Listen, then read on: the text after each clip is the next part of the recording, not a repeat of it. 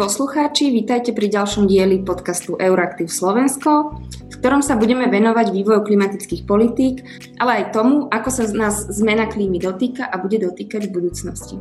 Moje meno je Irena Jenčová a dnes sa budem rozprávať s klimatológom Slovenského hydrometeorologického ústavu, pánom Jozefom Pechom. Dobrý deň. Ďakujem za pozvanie. Za posledný rok sa v klimatickej agende veľa zmenilo. Európsky parlament vyhlásil minulý december stav klimatickej núdze, na čo sa európske štáty zaviazali dosiahnuť uhlíkovú neutralitu do roku 2050. Minulý týždeň za lídry Európskej únie prijeli záväzok, vrátane slovenského premiéra, že únia ako celok dosiahne 55-percentné zníženie emisí do roku 2030 oproti stavu v roku 1990. Radšej hovorím pomaly. Uh, nie je to síce 65%, ako požadujú vedci, ani 60%, ako požadoval Europarlament. Je to však viac ako pôvodný cieľ 40%. Je to podľa vás aspoň zo strategického hľadiska krok správnym smerom? Ako hodnotíte pán Pecho, tento trend postupného sprísňovania klimatických politík? Osobne si myslím, že je to určite dobrý krok, aj keď samozrejme taký by som povedal minimalistický, ale tým, že sa tie politiky, respektíve tie percenta trošku navyšujú a pravdepodobne aj v budúcnosti sa navyšovať budú, tak e, je v tom cítiť určite snahu Európskej únie, Európskej komisie a všetkých súčasných štátov, že klimatická kríza sa ich začína veľmi citostne a bytostne do, dotýkať a v jednotlivých krajinách cítiť už veľmi konkrétne dopady, takže ten tlak či už verejnosti alebo e, politikov e, stále rastie.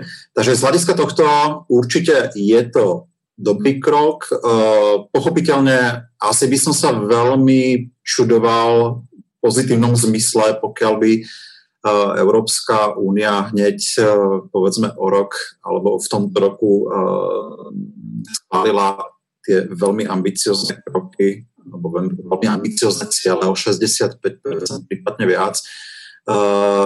Ja si osobne myslím, že mali by sme sa už konečne prestať baviť len o týchto číslach a naozaj diskutovať o veľmi konkrétnych krokoch, ako tieto čísla vôbec naplniť. Pochopiteľne súhlasím s tým a s tým názorom, že tých 55% z hľadiska e, ambicioznosti teda nie je bohuje čo, pretože už momentálna legislatíva Európskej únie je v mnohých smeroch v podstate nacielená alebo nasmerovaná na minimálne 55%, ktoré dosiahneme v roku 2030 tak či tak. Z hľadiska, z hľadiska um, toho návrhu je to návrh, ktorý išiel tak povediať na istotu a treba povedať, že keď tak veľmi, veľmi, veľmi ľudovo poviem, tak najbližších 10 rokov môže si v podstate, pokiaľ tento záväzok bude plynúť, tak môže Európska únia doslova sedieť so založenými rukami a nič zásadné nerobiť. Takže e, z tohto pohľadu je to také trošku zlyhanie, ale zase by som nehádzal flintu do žita, pretože Európska únia je v tomto veľmi ambiciozná z hľadiska takého e, dlhodobého časového vývoja a ako ste aj vy naznačili, tak pravdepodobne sa tie záväzky budú prehodnocovať, ako náhle sa budú, eh, ako náhle budú tiecť, respektíve prichádzať dáta o tom, ako sa splnia. Mnohé krajiny budú vidieť eh, v týchto dnes schválených ambíciách určité rezervy, tak sa pravdepodobne tie záväzky budú neustále zhor, eh, sprísňovať. Takže pravdepodobne ešte pred rokom 2030 sa dostaneme, ak to pôjde všetko dobre, eh, na veľmi vysoké čísla a možno, že nás to veľmi príjemne prekvapí. Eh, z tohto pohľadu by som dnes ešte veľmi nekritizoval toto číslo, ale možno zásadnejšie budú um, diskusie o tom, akým spôsobom sa tie čísla budú naplňať. Mm-hmm. Presne, presne ako hovoríte, toto zaznelo na tom samite, najmä zo strany východoeurópskych štátov. Z tejto strany, ale aj zo strany ostatných európskych štátov často počujeme um, taký argument, že atmosféra nemá hranice a jednoducho kroky, ktoré spraví Európska únia, nemusia stačiť uh, na zmenu na zmen, nie na zmenu, ale na, na nejaké pribrzdenie klimatickej zmeny. Na druhej strane, presne ako ste hovorili, Čína, Japonsko a teraz po voľbách aj USA začínajú tiež konať, pridávajú sa k záväzkom či už klimatickej neutrality, alebo teda k nejakým iným klimatickým zámeskom. Čo si o tom myslíte? Stúpla, stúpla tým nádej na spomalenie klimatickej zmeny? Určite áno, aj keď teda načasovanie tých cieľov je e, možno z dnešného pohľadu trošku nešťastné, pretože pokiaľ si Čína stanovila tak ďaleko, ďaleko alebo dlhodobý cieľ znížiť a dosiahnuť teda e, uhlíkovú neutralitu, čistú uhlíkovú neutralitu až okolo roku 2050, tak e, mám pocit, že to bude taký ten ako, e, moment po funuse. Um, Určite by som privítal zo strany týchto najväčších producentov skleníkových plynov, či už, je to, či už sú Spojené štáty alebo Čína, Kanada, Austrália, oveľa zásadnejšie uh, a progresívnejšie cieľe, hlavne z hľadiska toho časového uh, timingu docelenia uhlíkovej neutralite, pretože na to, aby sme aspoň podľa súčasných predpokladov um, jednak zakladajúcich sa na vedeckom výskume, ale hlavne na tom, ako sa vyvíjajú globálne emisie a globálne koncentrácie skleníkových plynov, tak bolo by veľmi užitočné, aby sme napríklad tú globálnu čistú uhlíkovú neutralitu dosiahli naozaj ešte pred rokom 2050. Ak má Čína momentálne ambíciu to dosiahnuť až okolo roku 2060, tak e, veľmi e, si k tomu nepomôžeme, pretože Čína je v tomto veľmi dôležitý hráč. E, spôsobuje dnes, respektíve produkuje asi štvrtinu globálnych antropogénnych emisí a s tým, že Európska únia, dokonca aj USA už idú s emisiami dole, tak Čína v najbližších 30 rokov, rokov bude zohrávať veľmi dôležitú úlohu. Takže je to síce veľmi príjemné gesto, veľmi pozitívne gesto, že sa k tomu konečne zaviazali, ale ehm, v kontexte z toho, alebo v kontexte toho, čo Čína ešte proklamovala alebo deklarovala ešte v roku 2015 pred Parížom, že oni sa jednoducho do roku 2030 zásadnejšie uhlíkovo transformovať nejdú, hľadiska teda hlavne emisí, tak to nie je veľmi dobrá správa. No. Takže v tomto zmysle by bolo dobré, keby eh, aj svetové spoločenstvo možno z hľadiska nejakých eh, alebo nejakých ekonomických eh, motivačných politík tak trošku dotlačila tú Čínu k trošku progresívnejšej politike. Práve preto Európa chystá uhlíkové clo alebo uhlíkovú dáň na hraniciach je to, toto ste mysleli, hej, tým opatreniami? Na určite áno, mm-hmm. áno, určite áno. Uhlíkové clo je, myslím, že prvý zásadný krok, e, ktoré bude možno v budúcnosti nasledovať e, práve uhlíková daň, ktorá bude možno e, európsky pre krajiny v rámci Európskej únie. A európske clo má za cieľ teda hlavne pridávať tú zvýšenú hodnotu teda toho cla pre produkty, ktoré sa produkujú mimo Európskej únie a majú vysokú uhlíkovú stopu. No a tým by sme v podstate, pokiaľ by sa toto, táto legislatíva uzákonila od nejakého termínu, tak by sme v podstate mohli uh, týmto spôsobom motivovať Čínu k tomu, aby jednak produkovala z hľadiska uhlíkovej stopy uh, zelenšie produkty, ale hlavne, aby uh, produkovala teda aj energeticky um, um, udržateľnejšie produkty a máme teda Takže toto sú určite, toto sú určite, mm, určite dobré motivácie, ktoré by mohli, povedzme, niektorých tých veľkých spotrebiteľov alebo producentov motivovať k ambicioznejším cieľom. Mhm, takže je to krok správnych smerom alebo to správne uvažovanie, hej, že ako veľkých hráčov nejakým spôsobom pritlačiť eh, k ambicioznejším klimatickým politikám. Skočme teraz z Číny ku nám do lesa. A veľké diskusie spôsobilo aj to, že do aktualizovaného európskeho cieľa znižovania emisí sa zaratávajú aj prírodné záchyty uhlíka. A ako to vidíte celú túto problematiku? Lebo mm, človek ako laik sa v tom orientuje ťažko. Aký je váš pohľad? Slovensko si dalo celkový záväzok dosiahnuť, podobne teda ako Európska únia, dosiahnuť uhlíkovú neutralitu okolo roku 2050. Pred roku 2050 to znamená, že uhlíkovo neutrálny budeme vtedy, keď budeme vypúšťať maximálne toľko emisí, koľko zachytia naše prírodné ekosystémy, vrátane teda lesov, mokradí a snímkov a tak ďalej a tak ďalej. Tie súčasné záchyty na Slovensku sú zhruba na úrovni 4,5 až 5 miliónov tón oxidu uhličitého za rok. E, súčasne treba povedať, že súčasné antropogénne emisie z inventarizovaných zdrojov na Slovensku sú zhruba na úrovni asi 40 miliónov tón. To znamená, že sme zhruba asi 8 násobne nad úrovňou uhlíkovej neutrality. Každopádne s uhlíkovými záchytmi je ten problém, že jednak metodika ich e, výpočtu je pomerne zložitá a hlavne tie záchyty sa môžu rok od roku meniť v závislosti od charakteru počasia, pretože záchyt e, uhlíka biomasou veľmi závisí od toho, či e, má ekosystém dostatok vody, či napríklad je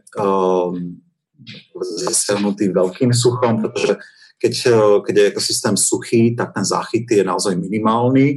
Takže závisí vyslovene o tom, aký bude aj budúci klimatický režim na Slovensku po roku 2030 a toto naozaj nedokáže garantovať pravdepodobne nikto. Klimatické scenáre nám hovoria o tom, že tak ako bude teplota rásť, či už priemerná ročná alebo sezónna, tak bude súčasne rásť aj extrémnosť e, klimatických podmienok na Slovensku. Budú sa predržovať obdobia sucha a toto bude pre ekosystémy na Slovensku vytvárať niecelkom hodné podmienky práve pre tieto záchyty. Takže my momentálne aj napriek tomu, keby sme sa teraz rozhodli, že budeme na Slovensku pestovať nejaký veľmi ideálny klimaxový les, ktorý bude veľmi stabilný a prírodný, tak nevieme zaručiť ešte, či bude v okolo roku 2040-2050 v nejakom ideálnom stave a či bude mať ideálne podmienky pre svoj rast. Pochopiteľne týmto samozrejme nechcem povedať, že netreba ten les pestovať, je, je potrebné ho pestovať, len e, nedokážeme sa momentálne vyjadriť o, e, v tom zmysle, aké veľké budú tie záchyty okolo roku 2050. Takže z môjho pohľadu uh, by som diskusiu určite z týchto, v kontexte týchto záväzkov viedol tým smerom, aby sa jednoducho tieto záväzky, respektíve tieto zachyty do celkových záväzkov veľmi nerátali, respektíve aby sa s nimi veľmi nepočítalo. Pretože e, predstavujú relatívne nízke percento, je to zhruba asi okolo 5%. 5% a hlavne to číslo, to percento bude veľmi nejasné v budúcnosti. Pochopiteľne súhlasím aj s názorom niektorých e, odborníkov a expertov na lesy, na lesohospodárstvo, že pokiaľ sa tie zachyty nebudú zaratávať do celkovej bilancie uhlíka, tak to môže smerovať k tomu, že sa bude viac ťažiť v európskych lesoch. To je samozrejme možné, uh, už teraz k tomu pravdepodobne veľmi rýchlo smerujeme a mm, nebude to príliš motivačné preto kultivovať uh, v budúcnosti uh, zdravé hospodárske, ale aj prírodné lesy.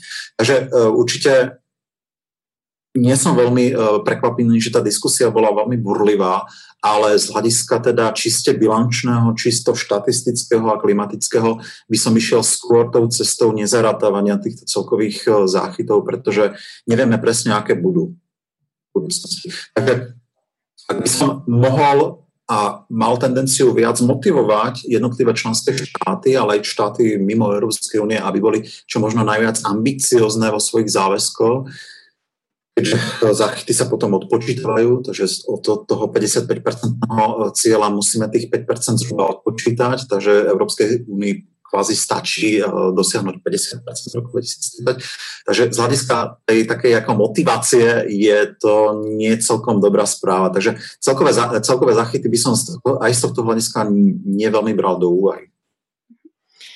A okrem lesov, teda na Slovensku je aj veľkým problémom čistota ovzdušia. Vláda má momentálne prostriedky z plánu obnovy, ktorý má pomôcť ekonomikám zotaviť sa z prepadu po koronakríze a zároveň aj teda nastúpiť na cestu, citujem, zelenej a digitálnej ekonomiky. A Slovensko chce tieto peniaze využiť tak, vzhľadom teda na tú zlú kvalitu ovzdušia, že vymení uholné kotly za plynové, že sa umo- najmä teda v cent- pri centrálnom vykurovaní, ale naplánované sú aj kotlíkové dotácie pre rodinné domy.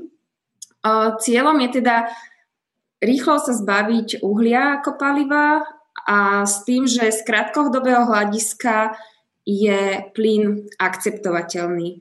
Ako sa pozeráte na túto podľa slov vlády krátkodobú stratégiu? Pokiaľ to bude len krátkodobá stratégia, tak pravdepodobne proti tejto mm, stratégii zrejme nebudú nejaké veľmi silné ohlasy. Asi bude to celkovo závisieť od toho, že či ten plyn bude dotovaný alebo nie, pretože jeho cena je pomerne vysoká a na to, aby boli napríklad aj individuálne zdroje, teraz by sa ľudí motivovaní prechádzať e, nejak plošne na plyn, tak závis, bude závisieť naozaj od celkovej, alebo teda z tej maloodberateľskej ceny. Je pomerne vysoká. Mnohé, mnohé krajiny, respektíve mnohé e, oblasti na Slovensku stále uh, používajú ako zdroj tepla, teda buď miestnu biomasu alebo samotné uhlie, čo teda nie je asi uh, dobrý cieľ, ale každopádne pokiaľ, pokiaľ táto stratégia bude naozaj um, považovaná za nejaký prechod k zelenším a udržateľným zdrojom tepla, tak v poriadku. Ale musíme si dávať pozor na to, aby sme uh, v tejto etape transformácie nezostali príliš dlho a aby naozaj v tejto oblasti bol uh, daný určitý, určitý tempo progresu pretože plyn, podobne ako uhlie, je veľkým zdrojom uh, oxidu uhličitého a pokiaľ sa k tomuto upína celá Európska únia, tak to môže znamenať, že tie celkové uh, ciele naplňania uhlíkovej neutrality nemusia byť až tak úplne samozrejme dokonca ani pre Európsku úniu. Takže pokiaľ je to stratégia na najbližších možno 10 rokov, alebo možno ešte obdobie, tak fajn, ale ten, e, ten plyn by mal naozaj ostať e, práve na mieste, kde sa, e, kde sa doluje, kde sa ťaží, pretože nie je to len zdroj veľkého množstva oxidu ale ako vieme, tak jeho produkcii a hlavne transporte dochádza k veľkým únikom metánu, čo je tiež veľmi silný skleníkový efekt a e, e, plyn a jeho účinky na klimatický systém sú hlavne v tom krátkodobom horizonte oveľa zásadnejšie než pri oxide uhličitom. Dostali sme sa tým tak trošku akože k verejným politikám alebo k téme verejných politík a k ich nastaveniu a aj v súvislosti teda s tým plynom. A čo podľa vás, v akých oblastiach v súvislosti so zmenou klímy alebo z toho, čo nás čaká teraz najbližších 10-20 rokov, kde by mohli pomôcť správne nastavené verejné politiky, kde, kde na Slovensku vidíte také najväčšie rezervy? To sa dotklo asi dvoch takých oblastí. Nedávny briefing Slovenského hydrometeorologického ústavu a hlavne teda predstaviteľov oddelenia emisí a biopáliu predstavil veľmi zaujímavý prieskum o tom, že veľké rezervy určite sú z hľadiska mitigácie, to znamená celkových redukcii eh, našich emisí, predovšetkým práve v individuálnom kúrení alebo vykurovaní, eh, či už verejných alebo privátnych eh, budov.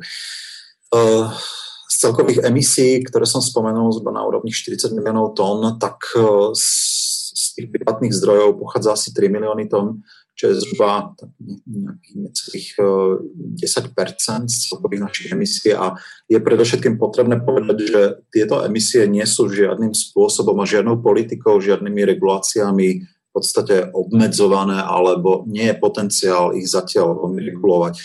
A s týmto práve súvisí aj otázka znečistenia, respektíve kvality ovzdušia, pretože práve z týchto lokálnych zdrojov okrem samozrejme niektorých veľkých hráčov, veľkých znečisťovateľov, tak aj časť teda zdrojov, napríklad PM10 častíc a niektorých ďalších znečistujúcich krepsov. Takže určite by sa týmto napríklad podporou, podporou verejných alebo lokálnych politik, ktoré by smerovali na povedzme transformáciu využívania povedzme tuhých palív na povedzme plyn alebo iné zdroje, tak by sa tým výrazne obmedzili nie len celkové emisie, ale hlavne lokálne znečistenie ovzdušia, ktorý je teda čo je teda dosť zásadný problém v niektorých regiónoch Slovenska vzhľadom na to, že máme pomerne veľa dolín a kotlín a hlavne teraz v zimnom období je to naozaj dosť veľký problém.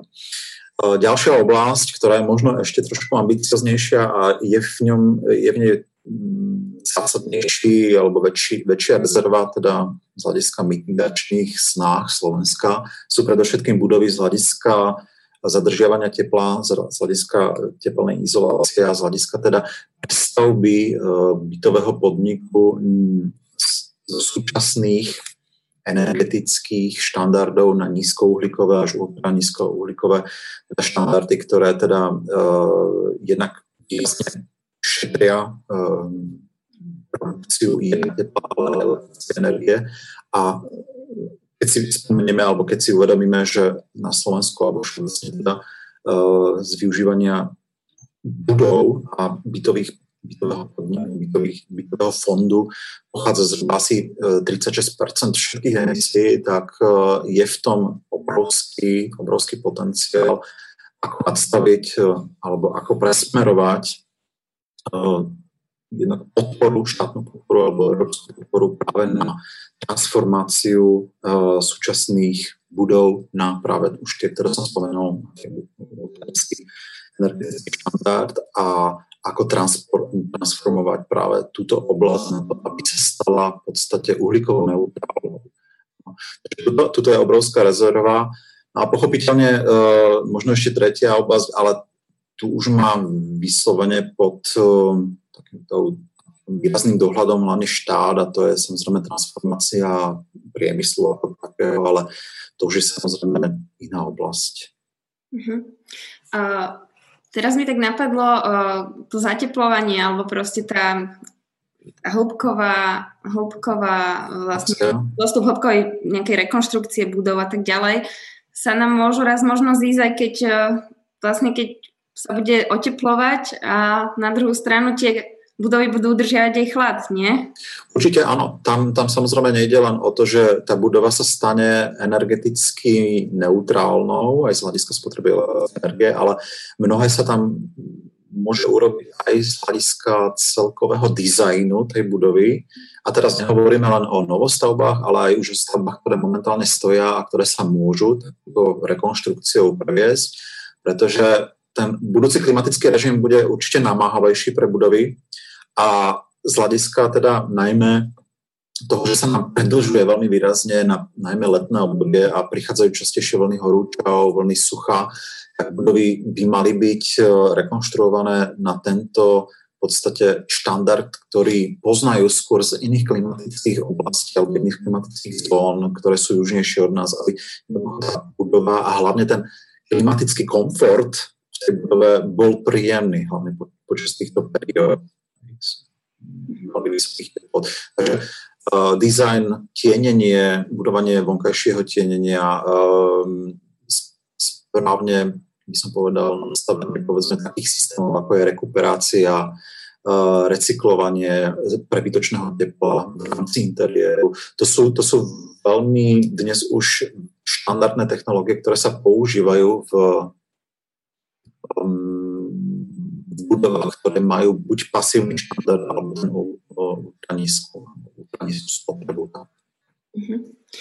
Um, keď, keď som rozmýšľala nad uh, týmto rozhovorom, tak uh, vlastne uh, mi napadlo, že um, korona a klimatická zmena, uh, teda korona ako vec, ktorú teraz riešime na každodennej báze, či už v pracovnom alebo osobnom živote, a klimatická zmena, ktorú až tak uh, aktuálne neriešime, ale stále máme nejaký pocit vzadu niekde v hlave, že niečo sa deje, že medzi týmito dvoma dejmi um, existujú viaceré paralely.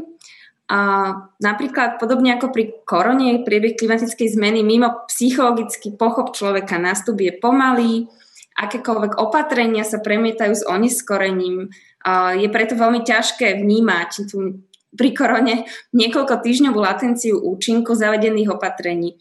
A nie to ešte uvažovať v horizonte 10 ročí, ako sa od teraz pokúšame pri procese, ako je zmena, plí, zmena klímy.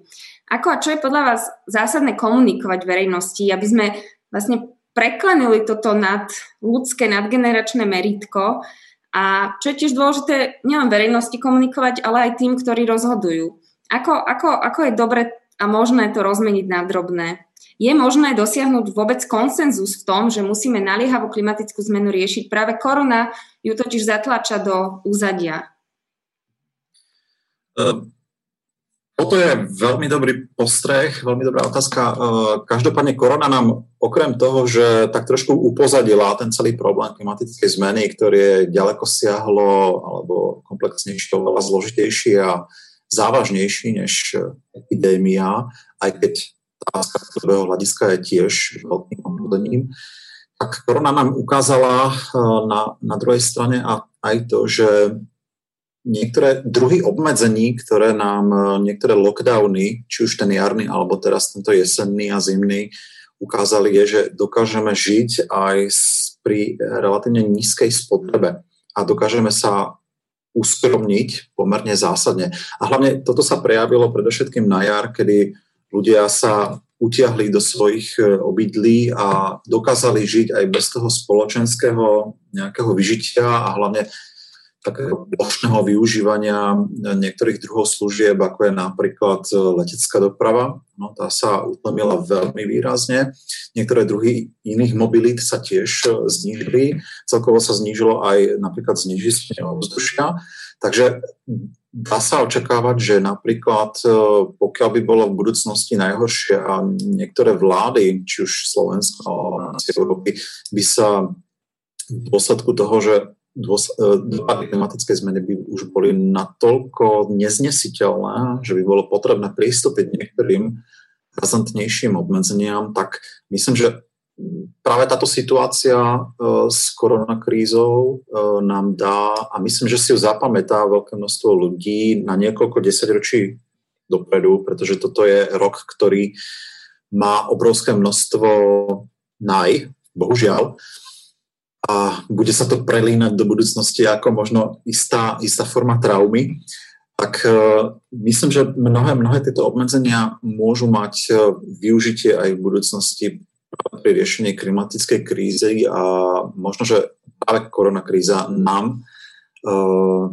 prináša akýsi manuál, ako riešiť túto ťaživú situáciu a ako pritom neskolabovať. Keď samozrejme teraz tá moja výpoveď znie pre mnohých možno trošku cynicky, pretože tie ekonomické dôsledky sa pravdepodobne ešte ukážu v priebehu nasledujúcich rokov a nie každý uh, jednoducho zvláda túto situáciu uh, bez nejakých následkov, či už teda uh, ekonomických alebo psychických. Takže už aj, už aj pandémia je veľmi zložitý problém a nie to ešte teda riešiť tú samotnú klimatickú krízu. Každopádne tak ako ste naznačili, eh, ten priebeh zhoršovania situácie v dôsledku klimatickej zmeny má naozaj veľ, veľmi veľa paralel práve s priebehom pandémie, akékoľvek pandémie. Je to v podstate klasická exponencia. Na začiatku v podstate tie náznaky alebo tie prejavy nie sú až tak viditeľné, ale potom, keď sa tá klimatická kríza rozbehne v priebehu tohto storočia, tak uh, ako náhle si uh, väčšiu časť tých prejavov už všimne majoritná časť populácie, tak uh, bude už veľmi zlé. No? A vtedy už zmena pôjde naozaj veľmi rýchlo. Takže toto je potrebné odkomunikovať už dnes, pretože nastávajúca nová generácia ľudí, ktorá prichádza v súčasnosti na Zem, rodia no, e, nová generácia, tak už týmto deťom treba odkomunikovať, súčasne samozrejme aj ich rodičom odkomunikovať, že táto generácia bude žiť naozaj v úplne odlišných klimatických podmienkach a pravdepodobne to už bude aj um, svet, ktorý bude pravdepodobne oveľa nebezpečnejší než v súčasnosti. Nebude tak stabilný, mnohé veci nebudú samozrejme, ako zažívame dnes, ano, ako napríklad dostatok dostatok vody po vodovodných sieťach. Takže toto, toto potrebujeme čo najrychlejšie odkomunikovať, aby sa jednoducho čo najväčšia časť populácie e, pripravila na to, čo príde. A ako, ako toto pretlmočiť do politiky, Mnohé veci sa už riešia, možno nie tak rýchlo, ako sa zdajú, ale um, ja predpokladám, že v nasledujúcich rokoch tá situácia s klimatickou krízou bude už natoľko akútna a natoľko exponovaná, že dokonca ani slovenská vláda túto problematiku nebude môcť, nebude si môcť dovoliť ju uh, usúvať na nejakú ako veľmi podložnú právu. Mm-hmm. A čo zasiahne Slovensko najviac? Lebo um, teda hovorí sa o uh, zvyšovaní hladín oceánov, topení ľadovcov, um, na čo majú naši politici veľmi uh, briskné a vtipné odpovede. Neviem, či ste postrehli uh, nedávno. A, takže tornáda to nebudú, uh, nezaplaví nás ani more. Čo nás takých, ako by ste videli tých najvyšších 10 rokov na Slovensku? Čo, čo, čo sa zmení? Keby sme to rozmenili na drobné. Povedať hlavne to. Momentálne sa nachádzame v situácii a dosť často o tom informuje aj Svetová meteorologická organizácia, informuje o tom veľmi dobre a veľmi, veľmi by som povedal na mieste. E, momentálne sme už prekonali asi 1,2 stupňa Celzia globálneho oteplovania od zhruba začiatku revolúcie. Uh, toto oteplovanie bolo veľmi rýchle, hlavne teda v posledných asi 50 rokoch. A už tento v podstate 1 stupen Celzia priniesol do celého radu svetových regiónov veľmi nepríjemné, až by som povedal, kritické dopady, ktoré naozaj začínajú výrazne limitovať um, nielen spôsob života ľudí v konkrétnych regiónoch, ale začínajú výrazne ohrozovať napríklad také veci, ako je potravinová bezpečnosť. Vôbec bezpečnosť všeobecne. No, krásnym príkladom momentálne, žiaľ Bohu, je Nicaragua, ktorú tento rok zasiahli dva veľmi silné hurikány kategórie 4 v časovom od, od dvoch týždňov, necelých dvoch týždňov, bol to hurikán a Jota. Už musíme povedať, že hurikánová sezóna tohto roku bola mimoriadne aktívna, pravdepodobne aj v dôsledku klimatickej ale hlavne prejavy týchto extrémnych poveternostných systémov na jednotlivé regióny sú stále drsnejšie, majú deštruktívnejší potenciál a zvlášť, ak sa vyskytne takáto situácia, ktorá ktorou bola bohužiaľ konfrontovaná Nicaragua, tak sa môže jednoducho stať, že niektoré krajiny vyslovene skolabujú zo dňa na deň. Ano? Hlavne tie samozrejme chudobnejšie. Um, tie ekonomické dôsledky, ale aj dôsledky na psychiku society, teda spoločnosti v, v tejto krajine E, budú ešte len odhalené, ale už teraz sa zdá, že Nicaragua je na, vyslovene na pokraji všetkých síl, či už ekonomicky alebo ľudsky. A mnohí ľudia zvažujú naozaj z tejto krajiny odísť, povedzme do Mexika alebo štátov, pretože vie, že jednoducho sa v tejto krajine už nedá dlhodobo existovať. No. Takže toto je len jeden príklad konkrétneho štátu, ktorý bol doslova zdecimovaný Eh, klimatickou zmenou a prejavom konkrétneho extrému, ktorý je klimatickou zmenou zosilňovaný alebo amplifikovaný. Takýchto krajín by sme teraz mohli hlavne v tom tropickom pásme nájsť celú radu, alebo celý rad. A predovšetkým je potrebné si uvedomiť, že uh, ak niekto dokáže spôsobom, ako to prednedávnom urobil jeden slovenský politik eh, bagatelizovať klimatickú zmenu. Dochádza k ústupu ľadovcov kvôli klimatickej zmene. Čo sa deje, však veď znova zamrznú. Tak toto je naozaj veľké a dosť nedôsledné, veľmi povrchné nepochopenie celého problému, pretože klimatická zmena už pri tom jednostupňovom globálnom oteplovaní alebo oteplení si vyžiadala konkrétne dopady už aj na Slovensku. Vidíme, vidíme to z roka na rok, ten klimatický režim sa neustále zextremizuje alebo ex, extremizuje.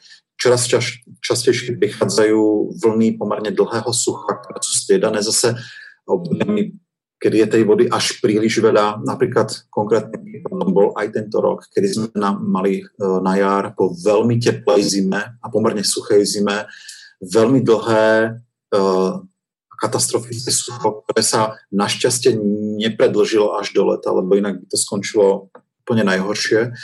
Ale toto bol príklad e, režimu, ktorý na Slovensku na Slovensko prináša veľmi konkrétne dopady, ktoré sa potom um, viac menej pretavujú aj do celkovej nákladovosti uh, sanovania škôd. Napríklad, keď máte dlhodobé sucho, uh, máte výpadok produkcie niektorých potravín alebo zákonných komodít, ktoré treba potom nakúpiť, pretože na Slovensku nie sú nakúpiť do zahraničia.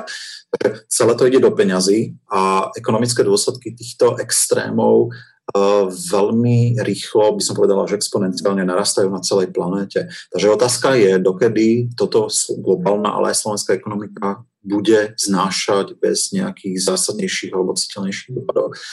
Takže pokiaľ niektorí politici do ekonomického razenia e, dokážu takto bagatelizovať e, klimatickú zmenu a jej dopady, tak by som sa výrazne opýtal na to, že či sú pripravení na sledujúcom období niekoľkých rokov až 10 ročný, kde sa zvládať ekonomické výsledky už len plynúce z jednotlivých dopadov, pretože častokrát sa argumentuje e, toho druhu alebo o tom, že e, transformácia slovenskej ekonomiky na nízkouhlíkovú budú, bude stáť e, obrovské množstvo peňazí, že to bude jednoducho miliardy eur, eur ale vieme veľmi dobre, že Európska únia je na tieto náklady pripravená a je ochotná uvoľňovať z celého európskeho rozpočtu pomerne vysoké percento nákladov, ktoré ponesú jednotlivé krajiny. A to sa ukázalo v podstate aj v súvislosti s covidom, že v priebehu nasledujúceho roka dvoch pritečú na Slovensko, respektíve až do roku 2027 pritečie na Slovensko nad rámec teda schválneho rozpočtu asi 8 miliard eur, ktoré budú musieť byť teda z veľkej časti použité aj na tzv. zelený reštart. To je samozrejme veľká, by som povedal, veľmi dobrý odrazový most. Takže určite nie je na mieste um, zase argumentovať len tým štýlom, že nás to bude stať veľké množstvo peňazí. No. Cena už dnes je veľmi drahá a s postupujúcim časom, ako budú pribúdať uh, jednotlivé extrémy, pribúdať dopady, tak tá nákladovosť porastie veľmi rýchlo. Takže čím rýchlejšie budeme investovať do mitigačných a adaptačných opatrení, tak tým rýchlejšie a efektivnejšie sa v budúcnosti vysporiadame s tou klimatickou zmenou a ekonomom prizvukovať v každej diskusii. Áno, lebo často m, vlastne politici, keď rozprávajú aj o klimatických cieľoch, hneď vlastne ešte jedným dýchom dodávajú ten narratív o tých nákladoch a práve tie náklady na adaptáciu alebo na to, že sa nestihneme adaptovať, sú naopak môžu byť niekoľko miliónov násobne väčšie.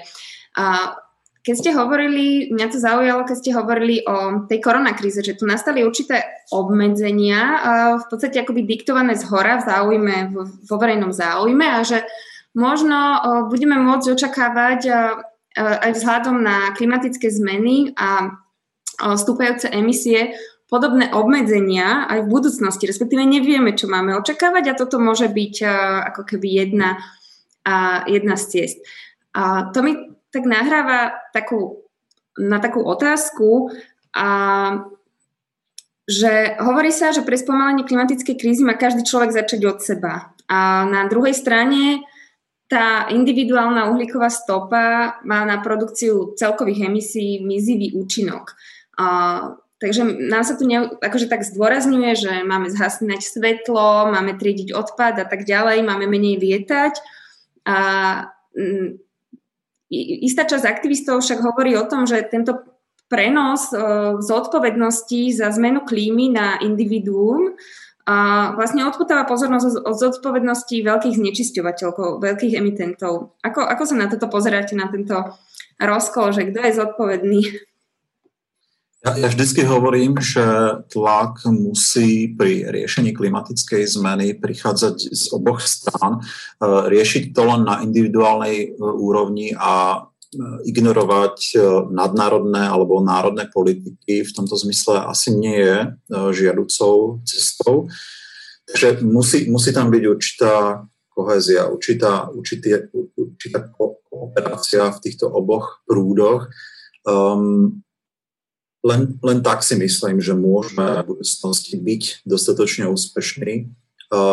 Je pravda, že veľkých spotrebiteľov a veľkých producentov a hlavne nadnárodné korporácie je potrebné usmerniť uh, veľmi prísnou legislatívou, aby dokázali uh, jednak dostatočnú motiváciu uh, zavádzať technológie pri výrobných procesoch, aby neprodukovali príliš veľké množstvo emisí, ale súčasne platí to, že ľudia na individuálnej úrovni musia byť dostatočne motivovaní na to, aby svoje prostriedky, ktoré si zabili, vždy dokázali veľmi efektívne využiť na nákup alebo využívanie služieb, ktoré v budúcnosti budú mať určitú pridanú hodnotu z hľadiska uhlíkovej čistoty, z hľadiska nízkej uhlíkovej, nízkej uhlíkovej stopy.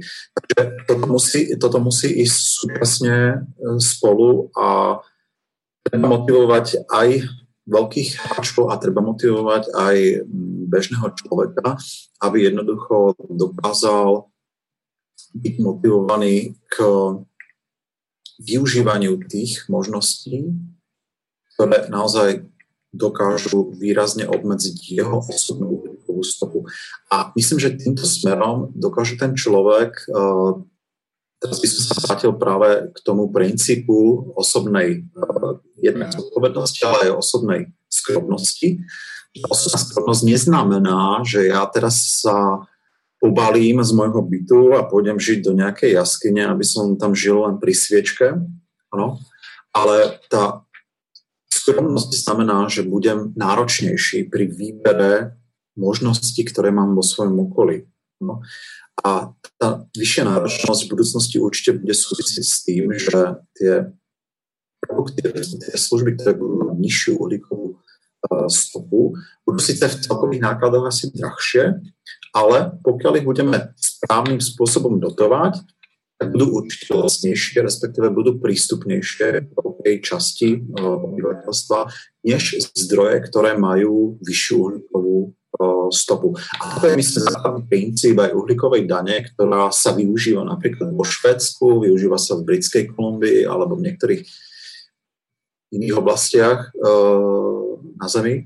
A je to princíp, ktorý má aj ekonomický zmysel, pretože práve tým v podstate môžeme diskvalifikovať produkty, konkrétne komodity, ktoré jednoducho prispievajú k klimatickej zmene výraznejším podielom.